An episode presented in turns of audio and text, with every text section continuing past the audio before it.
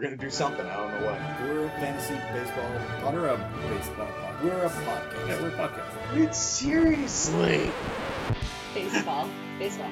By fans, for fans. Let's talk baseball. What is he on today? I have no idea what's going on. Nor do I.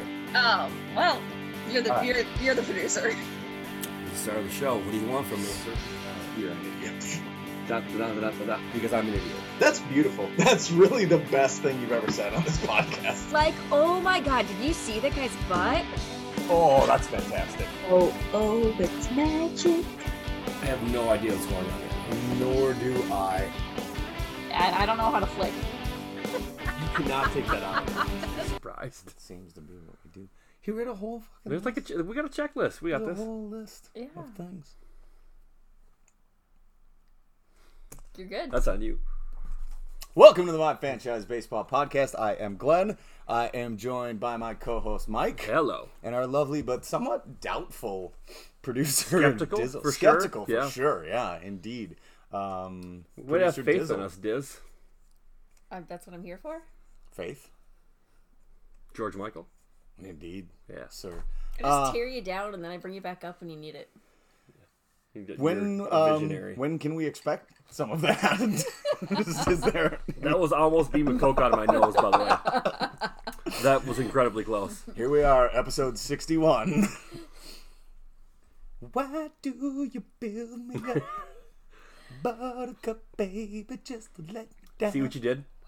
I'm See what you sorry. did? I'm sorry. We're expecting that, were ya? Anyway, uh, we are we are watching the the final game, of the five. of the ALDS. Is this the ALDS? Yep. I mean DS land. Uh, yeah, Yankees Rays still tied one one at the moment Uh, that we believe so, are yeah. speaking to. Yep. One one in the bottom of the seventh right now. A classic for the ages. Uh, that might be pushing it, but Could be. We'll see how it all ends out. Although that, uh, what was it? Game three, Astros A's, the like home runathon. Yeah. That looked like that was one of those ones that like every time I would like click over and check, I was just like, damn. I should be watching this. Has Has anybody checked to make sure the Astros don't have like electronic devices on them? I'm, just sure I'm somebody just saying has. I don't know. they should I'm, be getting like a pat down or a fucking. I'm sure if anybody or... finds him, Jose Altuve will explain that it's preventing him from getting the Rona or something like that, and that's why he has to wear. Oh, this. yeah, And that's please definitely- don't take my shirt off. It's protecting me from the Rona.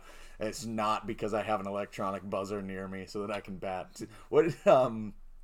Uh, he played pretty. Did he play okay though? Correa played really well. Correa and Springer, I think, both played really well. Um. So yeah, Astros moving on. Fucking Astros. Astros. It's, I like I said, dude. i in a sense, it's in a sense it's good because Well, it's it's a storyline. as long as we have, as long as there's a bad guy, there's always somebody to root against. Right. You know, I mean, we're rapidly approaching Well, it being the, the problem is Empire versus the trash can banging Astro thingamabob. The big problem is, is there for us as baseball fans, there's not a whole lot of anybody left to root for other than kind of the Braves. I, you know, in a sense, because I actually thought about this today for a minute, because you know, you see the posts of things of like, you know, Astros knocking down Hater Nation, Astros continue their shut them the fuck up tour, and blah blah blah, and this and that, and it's Yeah. like, you know what, I, I actually do kind of dig that. Yeah. I actually kind of appreciate that, and it's like they've got to be they've got to be overly scrutinized, right? You have to imagine that they're Has any team ever had a bigger chip on their shoulder? um I don't know, I'm on the second to last episode of The Last Dance now, so it's entirely possible that the Michael Jordan led Chicago Bulls had had a bigger chip on their shoulder just from being the I had no like I really had no idea like what kind of dude Michael Jordan really was. Yeah. until watching this thing. Um, you know, because you got and f- can I say for the record, like the first, like, because I feel like the first episode was pretty clean in the language department, and then Michael said like shit about something, and it was like, well, damn, I just saw If Michael Michael's Jordan. gonna swear, I'm gonna I saw Michael Jordan cuss. All right, that's crazy. Because I'm like Space Jam, be like Mike. Yeah. Like that's how I grew up with Michael Jordan and stuff like that. And by this episode, the dude could be cutting a gangster rap record and still have to edit some of it. I mean, it's like Yeah. every other word out of his mouth. Like, well, fuck that guy. I don't give a fucking shit about that fucking guy. I fucked him up real fucking good. Like, okay, We told you it was good, man. like, dude, well, since you since you brought awesome it up, stuff. uh, we have finished season two of Cobra Kai. Okay, Pretty, I pretty think fucking. you said that last week. Did, did I? I don't think know. so. I think we did Pretty good fucking finale. Yeah, yeah. I'm. Uh, and they just dropped a trailer for season three. I haven't watched it yet. I, I think I might want to be surprised. I think it comes out in January, something like that. I don't know if, If you don't gonna want to be surprised, we can watch it during the break because I would watch it. Oh, that's fair. Um, all right, here's the thing. Like, you can clearly tell it because the Astros and the fucking Dodgers and the Braves are in it, that we don't care about baseball anymore. So the second segment, we're gonna come back and break down the trailer for Cobra Kai. And then season two of The Mandalorian, which is about to come out. Is that a? Is that coming out? I don't know. Oh, that's soon. That's I like think it's the next Oc- couple I think it's weeks. October, yeah. I'm not a. I'm not a Star Wars guy. My wife is, so I'm sure she'll be Mandalorian all over the place. But I got a shit ton of records. You should tell her that I got a Vader craft made apron. I will remember to tell her that sure will. because I know she will not listen to the podcast. There's really no nothing. Maybe I'll just text her and be like, "Hey, by the way, I bought a craft made apron. It's called the Vader." I saw that one. I uh because I got my first. I got my black and blue one uh just the other day in the mail, and I'm digging it so far. I like it. Yeah. it. It's a nice apron. Um, they make good stuff. They do make good stuff. I dig those guys out there. So um. I kind of want a hat. I was thinking about going back and getting a hat. Maybe I need a house apron now too. I got a work apron. kind of developing this like aprons and vinyl. Come over and see my collections. It's super so cool. exciting. Us getting a new house is going to be terrifying for you. You're gonna have like an apron closet. Is there an apron closet in Yeah. the house? You know what? There will be. It's the one by the garage. This garage. is the question that I failed to ask you last week. Like, and I can't believe it. Is there a baseball room? Not really, but there's going to be a vinyl room. We think. Okay, I'm hip to that, but the countless hours we spent analyzing homes for their potential to have a baseball room. the basement The could kind million of dollar be. homes. Well, yeah. Yeah, when we were going to buy a compound together. Oh, that's right. I remember the days of purchasing uh, Bestieville somewhere in Bestieville somewhere on nice Summit. Avenue to just uh, I don't know. I just to hang out and watch Cobra Kai together and discuss the Whoa. the merits of the Houston Astros, et cetera, et cetera. So Uh, there will be a baseball room of some sort because I have some memorabilia that I need to have displayed in a new house. No idea if that'll be the living room or the basement living room or the 14 spice room or whatever, but there'll be there'll be something somewhere. I have that weird thing with like the basement the basement hangout Yeah. area, the man cave, whatever you want to call it, where like I have obviously a ton of records down there. I have a bunch of books and things down there. And I have like old movie posters that I have hung up and then like I'll see like I'll get a lot of the like records I buy the reissues will have like a poster in them and I'm like, well this would be kind of good. Like I could frame this and put it up cuz like cuz that's my thing is if I put it in a frame then I'm not a frat boy anymore Sure. Yeah. right? Maybe 'Cause that. it's kind of you know, at least it's like it's a little bit It's classy. not I- just a poster. yeah, Presentable. I did convince my wife that we and and I got a frame for it. This enormous poster of Freddie Mercury that came with an issue of Classic Rock. That I was like, we're putting this up somewhere in this house, and it's in like the second bedroom, but it's still it's just like here you go. Here's our wedding photo. Here's Freddie fucking Mercury. Like, There's one big difference though. what else do you need? You don't have fucking kids terrorizing your house. No, I don't. Um, I just have So leaving things like vinyl out in the open not as dangerous. Sounds like, I d- actually I think it's more dangerous because like I have cats and the cats will just like chew on the plastic and pull the vinyl out by that like the kids at least your kids aren't at like just shove your face up against a piece of plastic and, Are you trying to tell me chew it that off the that shelf if my kids lived in your house, they wouldn't play frisbee with a with an album in the basement? no because they, they would would. they would just be like chained up in some corner somewhere Oh, good. hi did you touch the vinyl okay I, You gonna don't- rent a kid too? no weirdo That was a long time ago. All right, see, I think we need a break. We probably need gotta a- regroup. We probably need a really long break, and then uh, what are we gonna We gotta watch the trailer. Oh yeah, we're gonna do Cobra Kai and come back and maybe We'll give you a review of it. We'll think about baseball during the break, and uh, we'll be right back.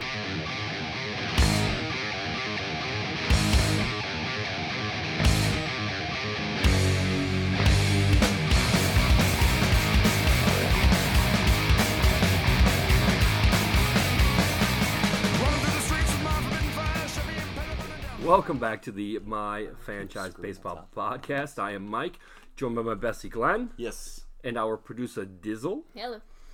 Um, so we So whoa, whoa! First of all, Cobra Kai trailer was what, like thirty seconds long? yeah, I really didn't give anything other than one thing. And So yeah, so like, okay, thanks a lot. like I didn't expect that. Neat. Cobra Kai never dies. Here we go. Boom. Season three. thanks season three. Yeah. Um. So throughout this entire season, we we've given the Padres a lot of love. Yes, we have. Um, especially the second half of the season as they became the Slam Diego Padres, we certainly jumped on their bandwagon. Um, I, there was a form to fill out. there was. I I have an issue with Padres fans. Not necessarily with the Padres, I guess a little bit with the Padres, but mostly with their fan base. Sure. One, when you beat the Cardinals, uh, celebrate. B- Be happy that you not only made the playoffs, but that you won a playoff series for the first time in a long time. We're, we're all happy for you. There's no reason to harass the Cardinals team bus on their way out of town to stop them from being able to leave. You embarrass them on the field, let it go. You won. Be the, Yeah. be the better team. Yeah, I agree with that. And then after the Padres get get beat by the Dodgers, Padres Nation comes out. It's a I don't know if it's a it's not a it's not a website. It's um a Twitter handle I think at Okay. Padres Nation comes out and basically just talks a bunch of shit about the Dodgers and the fact that the the Dodgers beat up on the youngest team in the playoffs who didn't have their their top two starters, blah blah blah. But they did, and they had one of them. for yeah, kind of. But still, even if they didn't, the Dodgers beat you. Yeah. Have some have some fucking class. Yeah. It's, it's it's really it's just really disheartening to see. I mean, have have some fucking class. Period. It always cracks me up when when people when people fan bases teams whoever it is go into a situation as like you know nobody believes in us but we're gonna overcome and nobody believes in us but we're the underdog and we're gonna win this and we're gonna fight it out and blah blah blah and we're the better team and we'll show them on the field. And then they lose and they're like whoa whatever man. Like we were you know beat up and we're young and like Yeah. congratulations on your 200 million dollar payroll blah blah blah. Like dude just hey man that sucks. We'll be back next year. Like Yeah. i get it. Like i i understand emotions running. I have Have had the Jordan approach to it. i have had chicago bears games and chicago cubs games ruin entire afternoons and evenings for me because i was too emotionally invested in Yes. in the deal. I've gotten into fairly stupid arguments with people over like whether or not my team sucks or whatever else kind of you know trash that that people get into. But yeah like i don't really understand the whole the whole thing. Like yeah go out there win have some class when you do that lose have some class when you do that i think that's the the better way to do it you know Well, and, and for me, especially the, the Padres on the field this season had some attitude, and and it was it was great. I thought it was great for baseball. Ha- have some attitude, that's fine. But when it comes back at you, when when another team has attitude, don't throw it back in their face and be a, and and cry about it. Yeah, I mean, you have to be able to. Uh, if you're going to dish it out, you have to be able to take it. That's what they say. I, I would say is a is a pretty fair assessment. yeah, You know, it's back to the actually back to the Jordan thing again with the with the Pistons and yeah, the Isiah Thomas deal, and not shaking hands when the when the Bulls beat him. Yeah. uh, so, you know, it's like don't yeah, don't be a little bitch. yeah. Have some class. Yeah, that's So that I mean, I, I still love the Padres. I, I I look forward to seeing what they do next year and for years to come. But have some fucking class. Yeah, it, I mean, I, and I, I hope they do keep their intensity. I hope they do keep their penchant for celebrations and bringing some fun back to It's the, good for baseball. Uh, I, I believe that that's accurate, but I but I also hope they can they can grow up a little bit in that that process as well. So, yeah, whatever. Kudos, good season, lots of Great, fun. great Like, season. It would have been nice if you'd have knocked off the Dodgers. Like I wanted to have somebody to cheer for. I really don't feel like I have anybody that I'm cheering for any longer. And I don't mean that as a slight against any single person's team. Um, Right. If I at, at this point, you know, like I I I would back I would probably back the Rays. Yeah, Rays Raves and Braves. Let's go. Yeah, that that would be that would be a good one from a baseball fan perspective. I think um, I think it would be better from a national perspective if the Yankees or the Dodgers or the Astros or some combination of those three are, or in other words, either the Yankees and the Dodgers or the Astros and the Dodgers. I think gives some more national appeal to it than to just baseball fans, you know, like Yeah. ourselves being, you know, kicking back and going like, of course I want to see, you know, of course I want to see these young guys with the Braves, these young guys with the Rays do their thing. But I think on a on a national level, when we talk about what's good for the sport and we talk about how you're going to generate interest in baseball and and keep its popularity up, the Yankees are a, a long storied franchise. The Dodgers, not as storied a franchise maybe as the Yankees, but still a fairly famous franchise with a lot of fairly famous faces.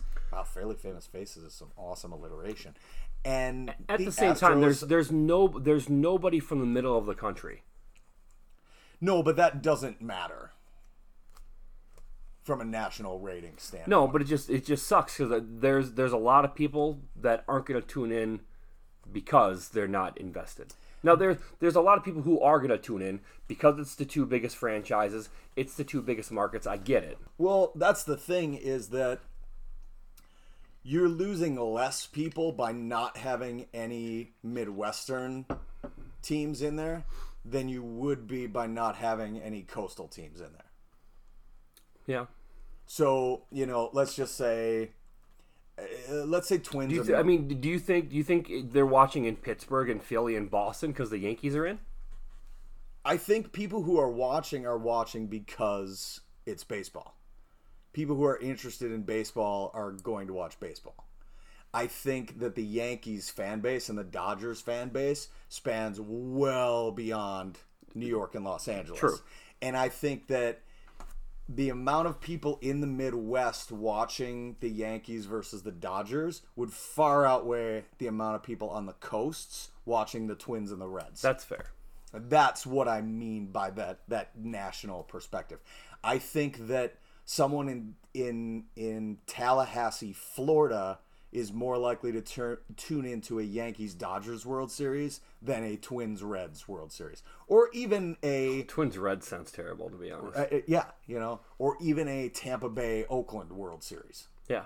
You know, teams that did well, teams that won their respective divisions Yeah. you know really good baseball teams we forget i don't it, it's weird like and maybe maybe a lot of people don't but like i keep forgetting that the rays are the one seed Yeah. Because i They're, keep, they're up against the Yankees. That's why. yeah because we keep talking about this like i keep forgetting that the astros were the seven seed Yeah. i keep forgetting that like all these teams that like the narrative because of where we are now the narrative didn't start this way Right. But uh, part of that is also just because it's a 60 game season. It's it's still a sample size of a, of a normal season. There's a lot of there's a lot of ups and downs to a 162 game season. And we and we missed a lot of that with the 60 game season. Yeah, we definitely did, and and I think that way. I think, I think when you look at it in that perspective, when you look at, uh, you know, take the Cubs for example, who I spent plenty of time bitching about last week on the podcast. If you really look at their season, most of it happened right at the beginning. I mean, they took off. They were the best team Yeah. in baseball for the first month. Yeah. Nobody else in the Central played well, No. And they sort of like The fact that four teams from the Central made it is astounding. the Cubs just kind of coasted on that through On that the end of the season. You know, they weren't necessarily. I think a season. I I think that trajectory played out over a whole season probably would have led to them being a wild card team or missing the playoffs. Yeah. But, But but when you have a when you have 3 weeks to start the season and you're on fire and you're talking about a nine, ten week season. Well, that's the impact that gets talked about all the time with the NFL. And I know we've talked a lot about football lately for some, you know, odd reason. But in a 16 game, they always talk about teams that start 0 2 and the percentage chance of them making the playoffs. Yeah. The percentage of teams that start 0 2 that make the playoffs. And it's really low. It's like 16%, 12%, something like that. And that's because that is what, one eighth of your season? Yeah. Right there? It's the same bit. When you played well for 30 days or you know for for what was it 20 days in a 60 game so that's a third of the season. Yeah. in a 162 game season that's a blip on the radar. Yeah. you know who have you ever sat at the end of april and gone like looked at a team that was like first place in their division and gone like well that's the end of it. That that's that's the Yeah. standing. These are the final standings right here. No you would never do that Remember, remember the Mariners? Was it last year where they they came out of the huge. gates Yeah. really hot and they they were below 500. Yeah. Yeah, but it looked like from that first, and I think even into May a little bit, Yeah. you had that like, wow, Seattle could make some noise. And it's Yeah. like, yes, as they plummet like a rock to the bottom of their division. Yep. It, the short season is still weird to me. It is. But here we are at the end of it. Yeah, getting real close. I mean, we're after today we'll be down to four teams. So, uh, you know, at, like we said, Atlanta, we're we're pretty cool with. I like it. I love some of the young players there. Yeah. Um, and and Freeman being a, I mean, a vet at this point, but It's, again, surprisingly, 10 years into his career. yeah, but a gr- I mean, a great baseball player, a guy who probably deserves more recognition than he gets. I think nationally, Oh, absolutely. think it would be. I, I think he should be a little more well known than he is. Um, Well, the, the stat that that we that I talked to you about uh, before we started the podcast tonight was that he is the first player, or the only the second player since 1920 to be top four in Major League Baseball in hits, doubles, RBIs, and walks. and who was the other one? It's Lou Gehrig. Lou Gehrig, because you got this from your Lou Gehrig fact a day Yeah, calendar. my that stat in your- actually, but Lou Fer- Lou Ferris, Lou Gehrig fact of the day calendar. no stat of the day. that you just keep on your on your desk somewhere. It's actually on my phone. It just it like rolls over on its own every day. It's cool. What what Gehrig stat do we have today? Uh, no, that's that's pretty impressive. This is the first player. Uh, You said he's the first player since Gehrig. Yep. Okay, I didn't know if you said first player or first first baseman or No, whatever. first player. Okay, cool. Like He's only yeah only the second player since 1920. I love it, by the way, when people feel the need to do like he's the first first baseman to do this, or he's the first relief pitcher to only pitch the seventh inning. Uh, who has accomplished this feat doing that since this guy? And it's like, dude, you don't have to break. Like it, it's cool that he did that, but you don't have to like. I, cherry picking stats is one thing. Cherry picking categories to lead in Yeah. stats is a whole, whole Well- other thing. Yeah, I I don't want to admit it, but the Astros are in their fourth straight ALCS. Fourth straight ALCS. That's, Fourth straight. I mean, here's the deal. Like, uh, and this weirds me out thinking about the Astros too. Is like, did anybody think the Astros were a shitty team? Did we didn't hate the Astros while they were being the Astros, right? No, Like, no, I loved them. like it's kind of the McGwire and Sosa thing with the Astros, isn't it? Yeah, a little Like- bit. Like they were just really good. Like we were just really into that. Yeah. And then like two years later, it was like, whoa, whoa, whoa, whoa, whoa, whoa, whoa. Stop. We don't like them anymore because they were drugs. And it's like, it was kind of the same thing. It's like that. It it. And it does boil down a little bit to the same concept as like the the steroid thing of just like you still have to hit those pitches.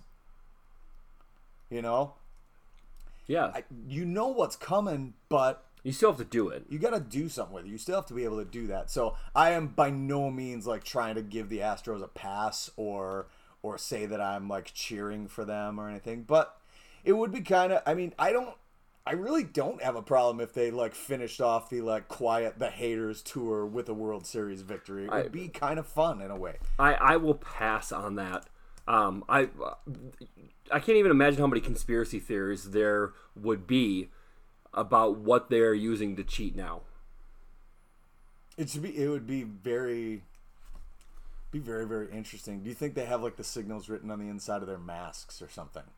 Is that are they have they got communication devices hidden within the masks that they can Maybe that they and the and the helmet they get a little earpiece. earpiece and Maybe. the, Who knows? masks.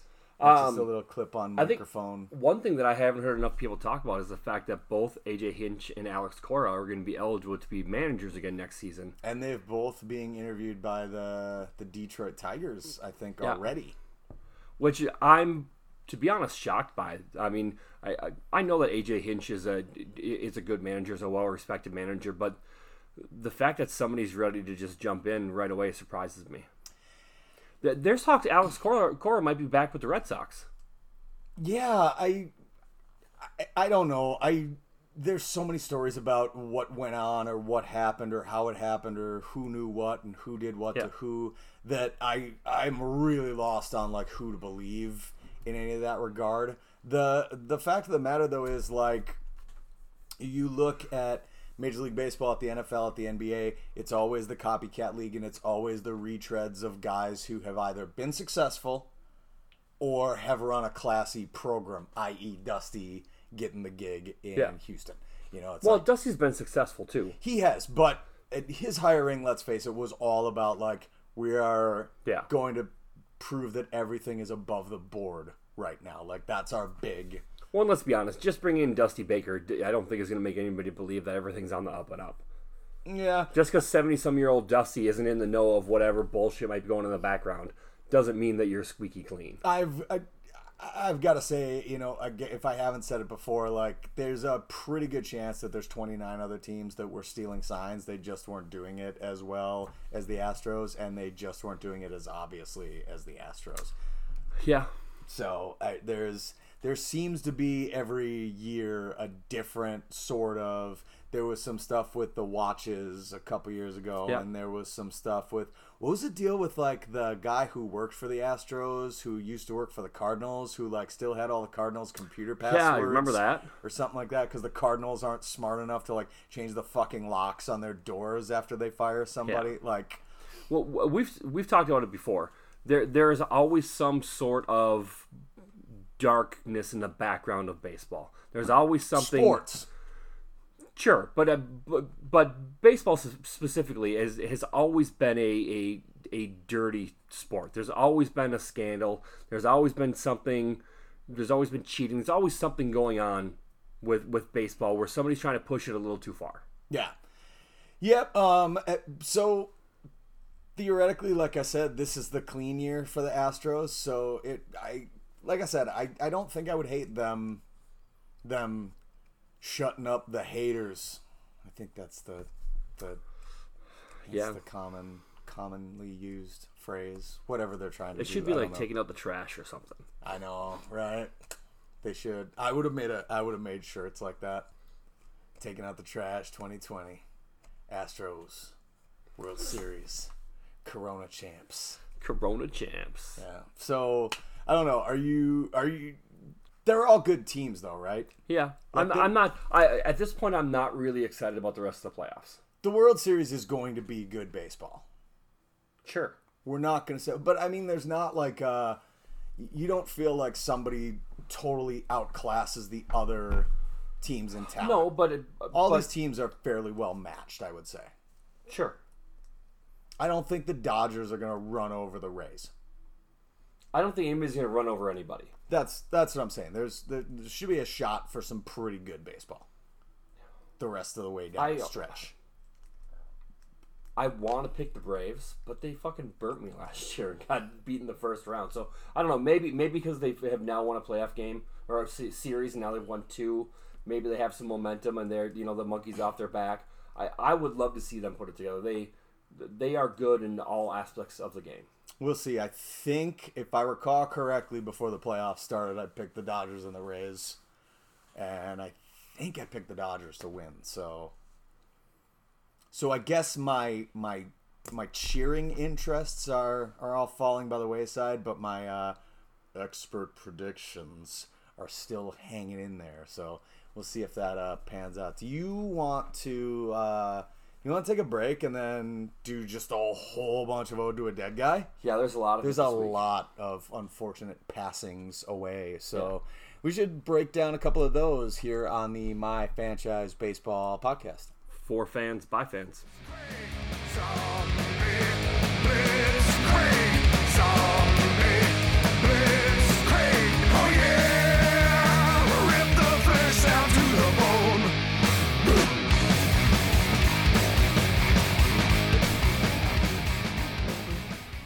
Welcome back to the My Franchise Baseball podcast. I am Glen. I am joined by my co-host Mike Jello. and our wonderful, talented producer Dizzle. Hi.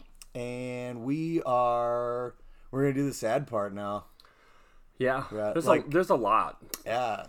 So like a minutes after, like what, like half an hour after you had left my place from recording last week, Yeah. you texted me that Bob Gibson had passed away. Yeah, And you uh, are an, an enormous Bob Gibson fan. I I am. Always have been. Um, one of my top five favorite players of all time. and a profoundly intimidating presence. Yeah, he like he might be the original like intimidator on the mound. Yeah, and um, very like I, I was reading a bit about him over the last couple of days, and like there are a lot of similarities uh, in what I was reading to the to the Michael Jordan kind of approach to Yeah. to things, and you know, because I, I don't think I've brought I haven't brought up fictional baseball world uh, yet on on this episode. And like I've, I've said before, like like as like the screens are loading, as it's like saving and stuff like that, it'll just flash a bunch of quotes uh, up at the top of the screen. And one that always caught my attention even prior to uh, you know this past week is a quote from Bob Gibson that says, "When I knocked a guy down, there was no second part of the story." And I was like, "That sounds like Muhammad fucking Ali." Yeah, that doesn't sound like a Like, baseball quote. That doesn't sound like a pitcher. Yeah, Um, so I think of the uh, of the various the various thing and and I'm not going to do any justice to this uh, story that that I'm about to rattle off, but you can find uh, I saw it on YouTube and it's Bob Costas talking about uh, Bob Gibson on I I heard part of it today. on one of the MLB shows, and and so he explains that Bob Gibson's last pitch uh, was against the Cubs at, at Busch Stadium, and he gave up a grand slam to Pete LaCock, Yeah, and um, and his manager had not wanted to take him out of the game. He wanted Bob to you know walk off on his own power or whatever you know like walk into the uh, you walk off on on his own on his own terms. And uh and after the grand slam he he took him out. The game was fairly out of control. It's time to you know move on. And uh you know the way costas tells it like a decade later there's an old timers game. Bob gibson is pitching and Pete LaCock uh comes up to bat yeah. and bob gibson plunked him I was I told the story to my stepdad last week. I think the day after Bob Gibson died. And so when Bob Costas asked Bob Gibson about it, Bob Gibson re- Bob Gibson's response was the scales have to be balanced. Doesn't matter how long it takes or something like that. It's just like and I just see him as this like angry like Buddha figure. Yeah, just like dishing out wisdom and intimidation in equal parts. And that's the kind of thing balance. that's the kind of thing i can get behind. The scales have to be balanced Yeah. says bob gibson in like angry buddha pose. But yeah from what all the all the things i've read about about him from people he played with people he played against is that he was an enormously intimidating figure Well, and so w- when Bob Gibson came to be Bob Gibson, circa like 1964, he he was like he, he was the intimidator, and he and he helped carry the Cardinals to the World Series that year. yep And before Bob Gibson, Whitey Whitey Ford, who also passed away today, was was was I think widely looked at as the most the world series pitcher yeah the greatest World Series the, pitcher. the big game pitcher. Yep. Um, so for for those two to to pass away a week away from each other is is eerie and cool and Yeah, uh, you know, and Whitey Ford's still like Bob Gibson's Bob Gibson's postseason, i.e., World Series success is not something to be. It's it's not something you can argue against. Whitey Right. Ford is still going to maintain that greatest of all time postseason pitcher thing for the same reason that like Jeter, for example, is going to maintain his because it happens so many times. Well, and the other thing to remember too, when you're when you're when you're compare when when you see somebody talking about stats from today, like like George George George Springer has a ton of home runs in the postseason. I think he's like top five all time. Sure. You got to remember when you're talking about the all time greats, the old school guys. The playoffs was the World Series. Right. There weren't two or three or four rounds like there are this this year. The the number of games that you played were a lot less, and those guys still compiled those big stats. Yeah, it's it's a huge it was huge and it's it's interesting like the 64 World Series it was uh, Yankees and Cardinals and that's really where Bob Gibson became Bob, Bob Gibson, Gibson. like you said and it's also I think Whitey Ford pitched one game of that World Series and had like an 8.11 ERA. You know, this was the end of Whitey's career. Yeah. So we don't really have the like The head to head. yeah, we don't really have the legendary like Whitey Ford faced Bob Gibson on this day in in this year in a postseason game. Well, they wouldn't have played during the regular season Right. at all. So I don't know. Uh, is Whitey Ford now? Whitey Ford is the the story where he pitched a no hitter with Yogi Berra catching, but Mickey Mantle calling the game from center field. Is that the I believe that's is correct. that the story? Yes. Like I don't know if it's true, but the story is that Yeah. Mantle was like was like signaling into I think it was Yogi Berra I think it was Yogi. um, was signaling into the catcher Yogi Berra to signal to uh, Whitey, Whitey Ford wh- what the pitches were. and I, I believe that's the three of them who Yeah. were involved in that story, whether true or not. I should dig into that one. I, One- if I had more time today, I would. Maybe my favorite thing about Whitey Ford is the fact. So uh, Whitey Ford is, is a Hall of Famer. Was it was an outstanding pitcher.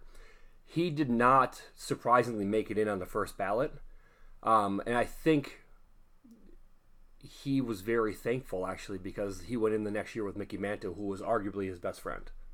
Yeah, Like two two guys who couldn't have been more opposite. Whitey Ford, who grew up in New York, grew up a Yankees fan. Uh, Mickey Mantle, who grew up in, in Oklahoma. Very, very different guys, very different backgrounds, and from everything I've ever seen, read, or heard, they hit it off from like the first time they met. Yeah, which that's that's cool. I, I I do like stories like that. I'm going to try and track down the um I'm going to try and track down the Bob Gibson autobiography and and give that a read Yeah, if I can find I haven't done enough like I keep alternating between like rock biographies and like chef books and then I'll throw in a baseball book every like fifth one and I haven't Yeah. done, I haven't had a baseball one for a minute so Well, speaking of of rock and roll, Yeah, um, Eddie Van Halen as well to to add a third to the "Oh Do a Dead Guy" segment tonight. on on your top five list of best guitar players ever, is he on it? Yes and no. Okay. Um, and yes, as far as like best guitar players ever, like guys whose skills I would gladly, you know, take in place of my own. Hell, and yes. Yeah. Favorite guitar players, not so much. Yeah. Just because there's guys I'd rather listen to do the thing that they do well than Eddie Van Halen. Yeah. Um, but to try to pretend that Eddie Van Halen didn't have an enormous impact on uh, rock music in general is pretty, pretty like nearsighted. You're missing a whole lot Yeah. of the point if you're like, oh, he's just a fucking wanker who played a lot of really fast notes. Yeah, he did, and he re like he invented an entire genre of rock and roll because of it. And in addition to that, you gotta think about this. Like, if Eddie Van Halen is responsible for all the like shred fests and hair metal and hairspray and bollocks of the like 1980s and early 90s, Yeah. then he is therefore also responsible for everything that happened after that Yeah. because as many people who picked up a guitar to be Eddie Van Halen, probably that many people picked up a guitar to like denounce the Eddie Van Halens and the Shred Fests of the world and play three chords as fast as they could and take it all back to being the Ramones Yeah. you know. Um, but I will tell you this: you cannot argue with the first Van Halen album. Yeah. There is not an argument to be had that I am willing to listen to for even a moment. When I hear the beginning of Ain't Talking About Love, that shit gets turned up. I don't care if it's because my phone accidentally started playing it at a funeral. I'm turning up Ain't Talking About Love. I'm gonna hold you to that. I believe you would, sir. It's so fucking good. Yeah. It's not like that song. It's all about like that intro. It's a great song. All of it is. Yeah. But like, it's just that that intro that gets you wound up with the phaser and that, you know. Uh, so not my favorite Van Halen song on that record. My favorite Van Halen song on that record is Atomic Punk, by the way, because that's some badass shit Yeah. and that's got a really cool intro too. Um, but there's just something about "Ain't Talking About Love" that's just like you gotta be. I, I was never the biggest Van Halen fan. I do like the, the the early albums more than the rest, and for their for their genre, they probably are my favorite out of out of the bands. Shredder bands. Yeah, Yeah, that's not, the Shredder, Borderline Hair. the thing too is that they like the you know the thing with Van Halen though is that they came out of the '70s. Um, so they came out of that version of arena rock, not the you know the stuff that came after it that became like at first it was Motley Crue and Guns N' Roses and Poison and things like Yeah. that, but then it became Warrant and Firehouse and Yeah. all those other sorts of of silly things. So I think they had their I think they still had their foot firmly planted in the like 70s arena rock yeah, deal. Um, and they, there was a lot of the wankery. There was a lot of show offy type tactics and and styles that they played. But I mean, it really was still like focused on actual songs. Yeah. And and songwriting and playing a song And being good simply- musicians. yeah, just it wasn't just like here's a showcase for and they had that. I mean, Eruption was totally just a this is a fucking four minute guitar solo yeah, uh, type of deal. But they really and like, I mean, David Lee Roth and his not the greatest vocalist of all time, but one of the Showman. largest personalities in the history of of rock and roll music. But yeah, I like. I am not the. Uh, I, I'm not the type of guy who I think I have two Van Halen records on vinyl. It's not like I don't have like probably the whole catalog digitally somewhere, but I don't like I don't often sit around and go like it's a Van Halen kind of day, but Yeah. but when I do, or when like they make it onto a playlist of something and one of those songs pops up, like I said, if I hear any talk about love, that shit's getting turned up Yeah. like pretty goddamn loud because it's it's great. It's it's really great stuff. Speaking just speaking of music, did did you see what I shared today that I love that you have got to just hate? Oh yeah, I did, and I knew exactly. like as soon as I read that title, I was like, "That sounds like the worst fucking thing I can possibly imagine." I have no interest in that whatsoever It was good. It was great. What, what what was the description? It was like if Blink One Eighty Two wrote Yeah, Semi charm. Semi Charm Life. Semi Charm Life. Yeah, Yeah. I was like, I have no interest in that. Like, I just don't. It's It's, it's amazing. Stylistically not my thing. It would be like if Oasis covered Limp Bizkit, it'd be like I'd punch myself in the dick. Like I'd rather do that. I might listen to punch this. This is myself in the not a dick thing that that. I'm interested in. You know. Um, Well, that's that's how you laugh after three Ode to a Dead guys. Yeah, um, you know that's you kind of brought up something as we were as we were kicking into this about saying like you know this is this is the Whitey Ford was ninety one. Yeah. He was the he was the second oldest Hall of Famer still alive. Bob Gibson was eighty. No, like eighty three maybe. It's you know we're and it, and you said it and I said this a couple years ago when like David Bowie, Lemmy, uh, and all these people started passing away. It's like you're talking about guys who are uh, you're talking about 75 80 90 year old guys Yeah. that that generation of baseball players that generation of rock musicians they're they're going to pass away like Yeah. this is we're going to lose the things that we're at the age where we're going to lose the things our parents introduced us to Yeah. Um, whether it's a baseball player, whether it's a rock musician, all those kinds of things. I think Eddie was only 65. He's Yeah. young. Van Halen was 65. And he died of throat cancer, and he used to smoke like four packs of cigarettes a day. So, Yeah. you know, I, you can kind of put the pieces together on that. It's not, uh, you know, it's still sad. Obviously, it's sad when a 91 year old, you know, all time great pitcher passes away. Yeah. It's okay to be sad about that kind of stuff. You know? Absolutely. knock yourself out. Be as sad as you want that Whitey Ford died. Be as sad as you want that Bob Gibson died. That's okay. Yeah, un- unfortunately, we're going to see a lot of the all-time greats leave us soon. I mean, H- Hank Aaron is up there, Willie Mays is up there. Those are the two probably biggest ones that come to mind. Tommy Lasorda's fucking 93 Really? and still kicking. Yeah. He's the I think he's the oldest living Hall of Famer. I actually, as I was, so as I was rereading the Bob Gibson um, obit in the New York Times before I came over here, there's like a link. It's just gonna, it's like remembering people who passed away this year, you know, and it's links and stuff. And, and one of them's Kirk Douglas, and A, I had forgotten that Kirk Douglas passed away this I year. I don't think I knew that. And B, I had forgotten that Kirk Douglas was alive when I heard that he passed away because he was like 110 or some damn thing. Like, like Kirk Douglas died early this year. Yeah. And I was like, my first reaction was Kirk Douglas is alive. Like, that seems like a really long run for somebody, man. yeah. Um, but anyway, that yeah, you're you're right. There's we're we're gonna get this. Uh, we're gonna get a rash of this kind of stuff. And again, like the you know uh, the same thing. The '70s, the '60s and '70s music icons. Yeah. You know they're they're gonna keep they're gonna keep uh, uh, passing away too as we go on. So, but uh, yeah, I, I don't know. I, I think it's okay to be sad about that stuff if if you really want to be Absolutely. if that if someone has moved your has moved you so much that you want to be uh, upset by their passing then then yeah you go ahead and and feel free to so Oh yeah, Willie's Willie's right there, isn't he? Oh you got some uh, oldest living hall of famers thing going on Whitey here? Herzog. Whitey Herzog was a player too, right? He's just inducted as a manager. uh, yeah, I Whitey, believe Whitey so, was a yeah. player. Yeah, yeah. Hank Aaron. Um, yeah. This this bothers me. Do you know that Bud Selig is in the fucking Hall of Fame?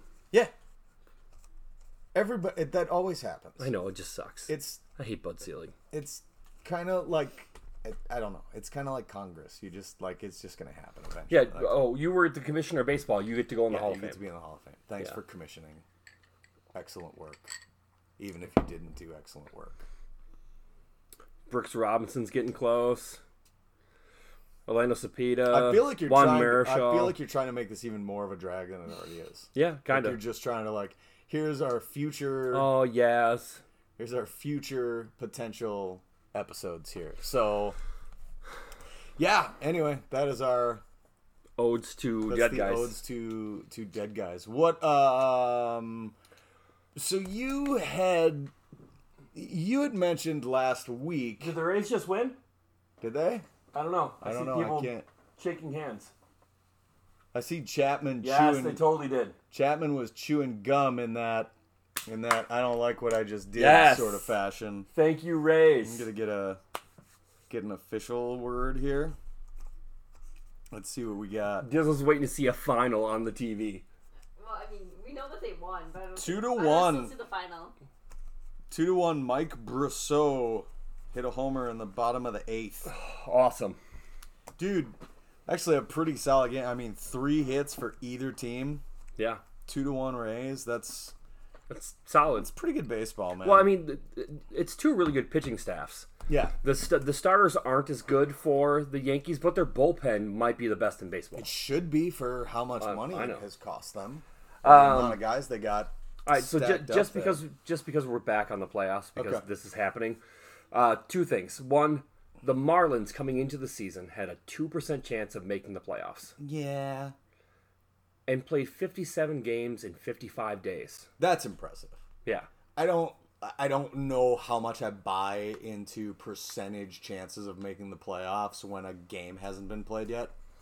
Okay, what what percentage chance would you have given the Marlins? Oh, I'm I'm not saying that I thought they were going to Okay. win. I just a two percent chance. Like who? Based on what? Based on what it says on my piece of paper. Right. Like who determined that? What's I the don't math know. that goes into that? So Um, and then the, the other thing, It's so, the same kind of shit that results. In, people are always talking about like, oh, they have the easiest strength of schedule. It's like not a, guy- a single game hasn't been played yet. Yeah, That team might that's go based out on and last suck. year. Agreed. Okay. Did I clap enough in that bit there? Sure. So anyway, you're proud of the Marlins. I am. Well, it's just like I'm proud of the Padres. I mean, it's a it's a big deal for the Marlins for how bad they were to have made the playoffs, even in a 60 game season. Were you surprised that they got swept by Atlanta? A little bit, yeah. See, I didn't. I, didn't think they were going to win, but I thought they would have. I thought they would have won a game. They they have enough pitching. Yeah.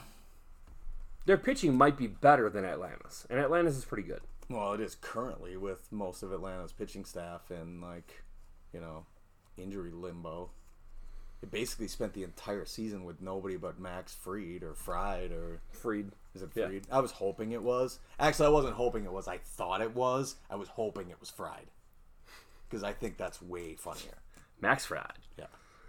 Uh, anyways, my other Max my other tidbit is the fact that the so the A's lost to the Astros. Obviously, the A's used 13 of their 14 pitchers in that series.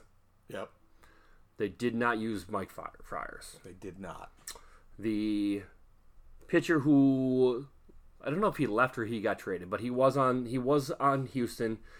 He ended up with the A's the next season and basically ratted out and started the whole trash can debacle. Yep. And then there were all the like.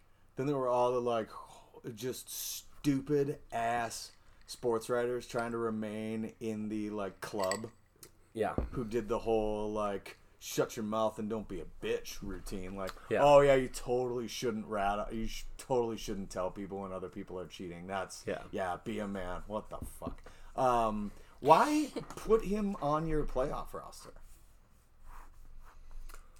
why would you put him on the roster for that series if Right. you have if you don't intend on using him Right. Or if you were like, man, shit's really got hit the fan. Well, put somebody else on your roster then. yeah I mean, they would have made it just as much, if not more, fun of that. But does it really matter? Try to win the series. yeah i don't If you're if you're holding back from having a pitcher pitch because of, of his relationship with the Astros, then put somebody else on. Plus, like, what difference does it make? Like, in, is that gonna? Are they gonna play? Are they gonna hit better because it's him? Is he gonna? Maybe, who like, knows? what's the? I don't know. That doesn't make a ton of sense. No, it doesn't. Plus, again, like, if you have no intention of using a person, maybe don't have them on the the limited roster for that series. Yeah, Maybe have somebody who you're thinking of using. yeah. I don't know. I'm not, you know, a GM or anything. You are On fictional baseball, I am. Yeah, have been for many years now. yeah, thirty some. I don't. Uh, no, not thirty some. Like, I got the one season. The one thing is up to like I think it's twenty thirty four. Wow. The world is a different place. It's, they don't tell me what celebrities have passed away, so I don't know what to do with myself. Can I can I call myself out for something? Shit, yeah. So we a couple times have referenced the the art one of the articles I did for Sports Headquarters, Yeah. where I Well, said you- that Wil Myers is going to have a, a good it. season. Sure, I have. I don't know Um, that Dizzle and I have been sitting there quoting your articles or anything. You want to hear one that I fucked up bad? Yeah. Chris was the C Davis.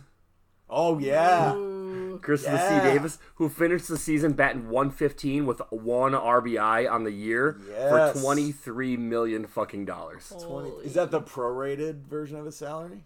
No, I think that's the actual. Okay. That was the salary if you played the full season. Okay.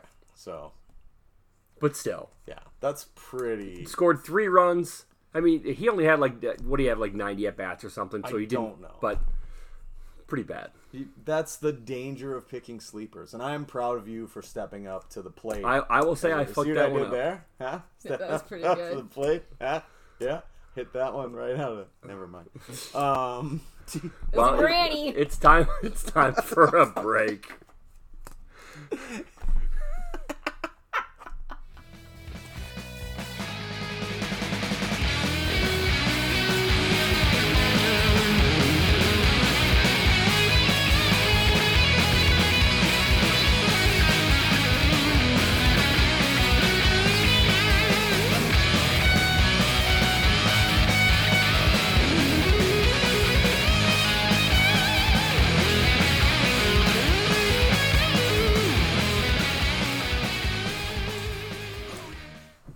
To the My Franchise Baseball Podcast. I'm Mik, joined as always by my bestie Glen Yes, indeed. and our lovely producer Dizzle. Hi.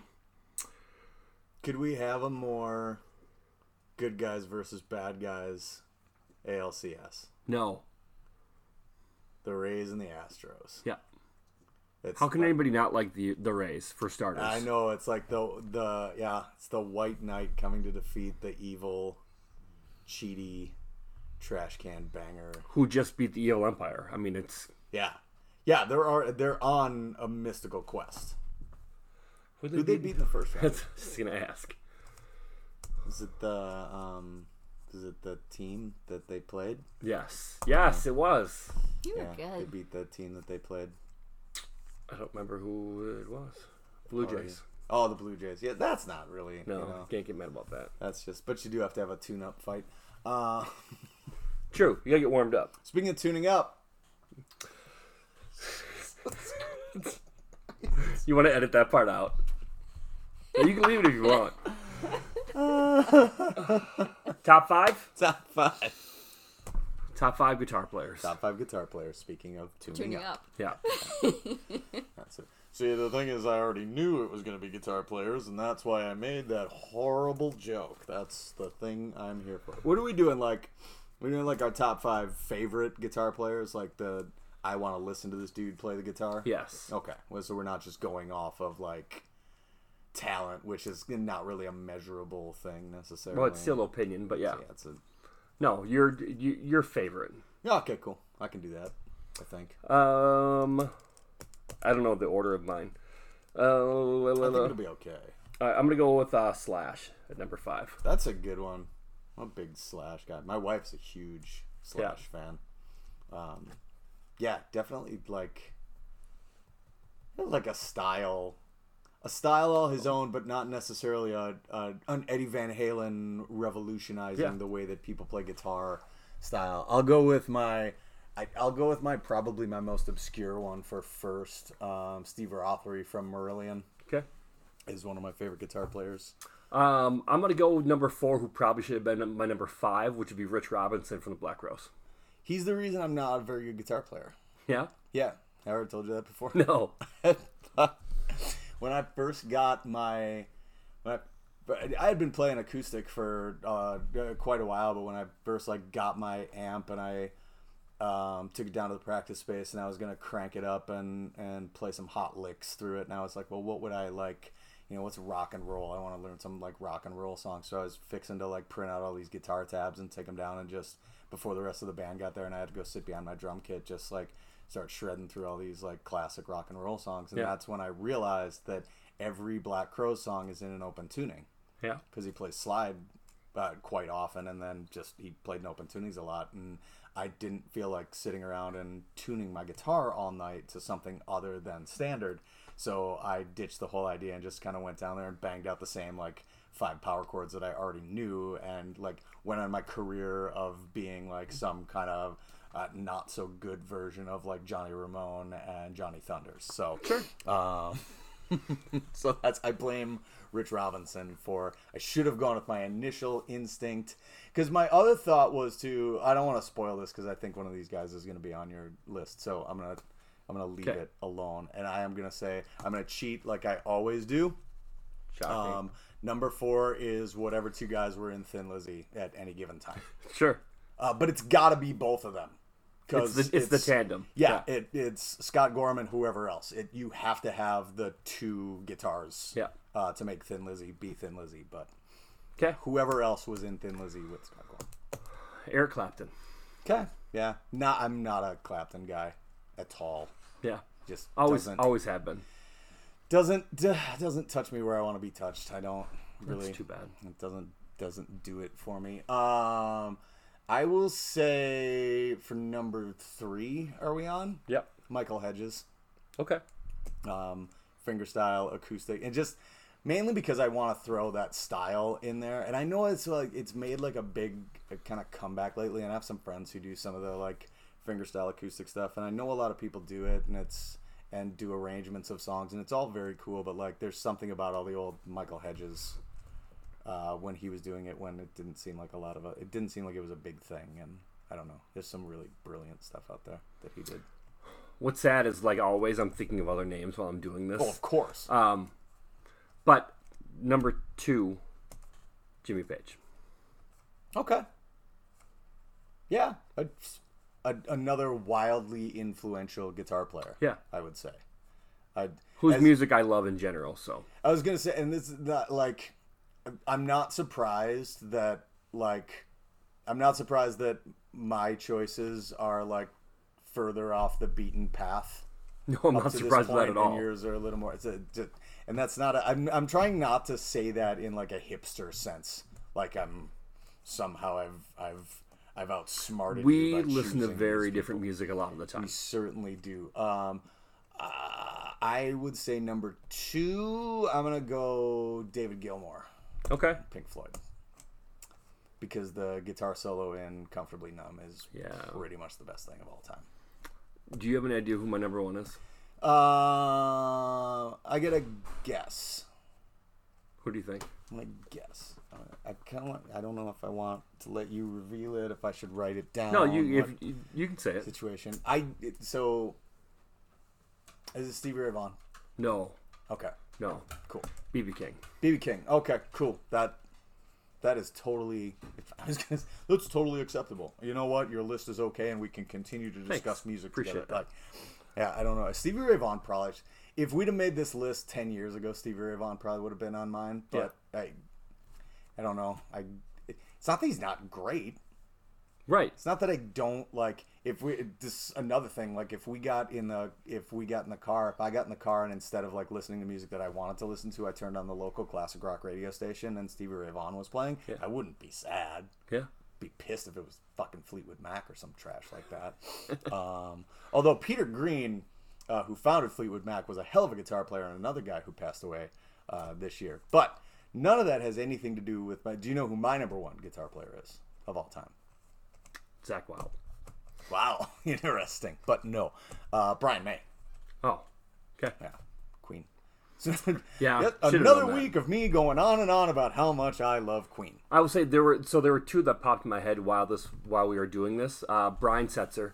Okay. Got fucking I I love his fucking guitar playing from the Brian Setzer Orchestra to Stray Cats, whatever. I just I love his sound. Um, Sometime, if we're ever with uh, my buddy Will, who uh, produced the last couple of Grand Machine Yeah. albums, and who I used to work with, I asked him about the time he had to sell Brian Setzer a Brian Setzer signature guitar because it's a pretty. That good sounds story. amazing. uh, the other Bonnie Raitt. Oh yeah, I'm I like the sound of a slide guitar. I like a lot of blues guitar, so Yeah, I used to, um, you know, BB King, Bonnie Raitt, Clapton, um, and bringing up Stevie Ray Vaughan is I used to have a VHS of the like tribute to Stevie Ray Vaughan concert that all of it like Bonnie Raitt plays and and BB King and Buddy Guy who I was like yeah. oh I was super enamored with Buddy Guy for a while. Damn, that should have been on my list somewhere. Buddy Guy. No, the guy I thought like uh, what I the reason I didn't the reason I went with Rich Robinson was because Was it Joe Perry? yeah Yeah. I, is because I was I thought about Aerosmith but I was like I don't think I can ma- like you need Brad Whitford too Yeah. right Yeah. like but man Joe Perry was a badass I, guitar I player. love Joe Perry, but yeah, not not not top five worthy. I thought me. Joe Perry was gonna pop up on your list somewhere but once we got to number one I was like I can't I, I don't imagine it being Yeah. being Joe Perry.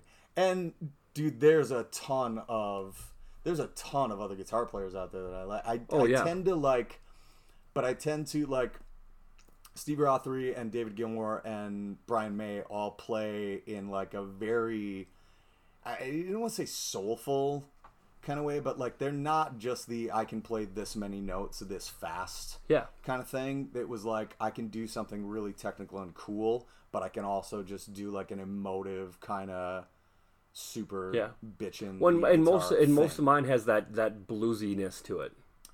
Yeah, it and yeah, Slash definitely doesn't get enough credit for the the bluesy aspects of his uh Sure. his playing as well. Although I will say one of my favorite guitar, even though it wasn't Zakk Wylde, one of my favorite guitar solos of all time is Zakk Wylde. Yeah. because the guitar solo in "Mama I'm Coming Home" by Ozzy, which is another song by the way that like don't give a damn where I am. If that song comes on, it gets turned all the way up. I don't know why. I Yeah, if anything Ozzy is comes on, it's probably getting turned off. I have a super super weak spot for Mama I'm Coming Home, and that guitar solo, and it's not even like he doesn't do anything. He just kicks ass. It's Yeah. super cool. I really like it. I'm a big fan of that. Man, that's my uh, that's the guitar player list for me. Okay. Thunder should have been on there too. To be totally honest, should probably rethink this whole thing. Some Johnny Thunders. Do you want to? You want to end the podcast and then you can just record your own top five and just kind of put it in? Just wasn't that what I was gonna do last week or two weeks ago with Yeah. Springsteen songs? Was just keep like tossing a new Yeah. Springsteen song out there for for some reason or another. Just to keep re-editing, re-adding guitar players as I think of them. Yeah. Like, who's your top five guitar players? Who are the last five guitar players I listened to? that's probably the the correct answer at Yeah. some point in there. So, uh, yeah. Anyway, we've got it. We are ready to we're we're ready to fire off into the the penultimate round of baseball playoffs. Yeah. Final four. So what do we got? Yankees? Or Nope. no, No. Rays, Astros, Yep. Dodgers, Braves. Braves. So Braves, Rays for us, Yeah. Dodgers, Astros for the rest of the world. I'm not wrong, right? I think I think for the rest of the world, at, le- at least that the Dodgers need to make it. I, I, think want- I, I think the Dodgers, like the, the the those two playing together again after after this whole season of scandal from that World Series. I think if you want to generate interest beyond baseball fans, one or both of those teams needs to be in this World Series. Just imagine if those two are in the World Series and the Astros beat them again. Yeah. Yeah. Everybody's got to kind of shut up. Yeah, I, I, I would say that that's uh, fairly accurate. And it'll be fun to see. So we'll probably talk uh, more about that stuff next week here on the My Franchise Baseball podcast. For fans, by fans.